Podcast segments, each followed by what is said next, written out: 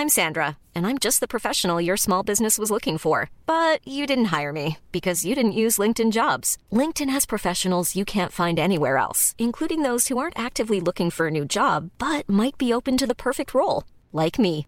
In a given month, over 70% of LinkedIn users don't visit other leading job sites. So if you're not looking on LinkedIn, you'll miss out on great candidates like Sandra. Start hiring professionals like a professional. Post your free job on linkedin.com/people today. Heraldo Podcast, un lugar para tus oídos. Estas son las breves del coronavirus, la información más relevante sobre el COVID-19 por el Heraldo de México. De acuerdo con cifras de la Secretaría de Salud, este miércoles 10 de noviembre, México sumó otras 264 nuevas muertes por COVID-19, con lo cual llegó a un total de 290.374 defunciones confirmadas. Al difundir su informe técnico diario, la dependencia federal indicó que se han confirmado 3.834.815 casos de COVID-19, 3.556 más que el día anterior. A nivel internacional, el conteo de la Universidad de Johns Hopkins de los Estados Unidos reporta más de 251 millones 314 mil contagios del nuevo coronavirus y se ha alcanzado la cifra de más de 5 millones 71 mil muertes.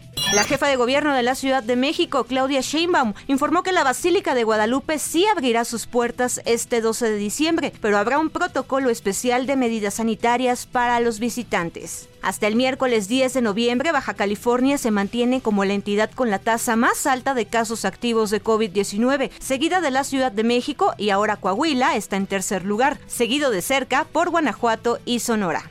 De acuerdo con la Organización Mundial de la Salud, las muertes por coronavirus subieron un 10% en la última semana en Europa, que se convierte en la única región del mundo donde tanto los contagios como los decesos siguen aumentando de forma constante. Fue la sexta semana consecutiva del avance del COVID-19 en el continente.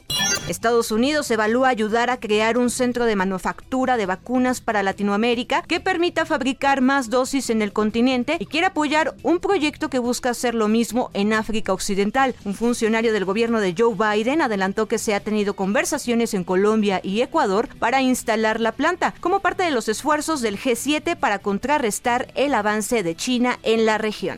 En plena pandemia, el mundo está en la antesala de una escasez de jeringas. Esto lo advirtió la Organización Mundial de la Salud, que espera un déficit de hasta 2 mil millones de unidades en 2022. Si su producción no logra seguir con el ritmo de las dosis de vacunas contra el COVID-19, esto no solo podría provocar un retraso en las vacunaciones rutinarias, sino que también repercutirá en la salud pública durante años, sin una generación de jóvenes que no reciba vacunas infantiles habituales. En Rusia, casi el 83% de las camas de hospitales designadas para pacientes con COVID-19 están ocupadas. Lo informó este miércoles la autoridad rusa, en un momento en el que las nuevas infecciones y muertes siguen batiendo récords. Una mujer de 25 años en Australia recibió una fortuna de la noche a la mañana por haberse vacunado contra el COVID-19. Esto fue el domingo pasado cuando se realizó el anuncio de que Joan Su, residente de Sydney, fue la ganadora de una lotería organizada para las personas que hubieran completado su esquema de vacunación. El premio era de un millón de dólares australianos en efectivo, lo que equivale a alrededor de 700 mil dólares estadounidenses y poco más de 14 millones de pesos mexicanos.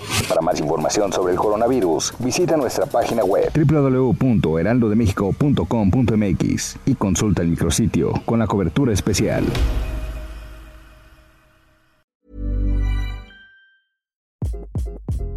Hi, this is Craig Robinson from Ways to Win, and support for this podcast comes from Invesco QQQ, the official ETF of the NCAA. The future isn't scary. Not realizing its potential, however, could be. Just like on the recruiting trail, I've seen potential come in many forms as a coach. Learn more at Invesco.com slash QQQ. Let's rethink possibility. Invesco Distributors, Inc.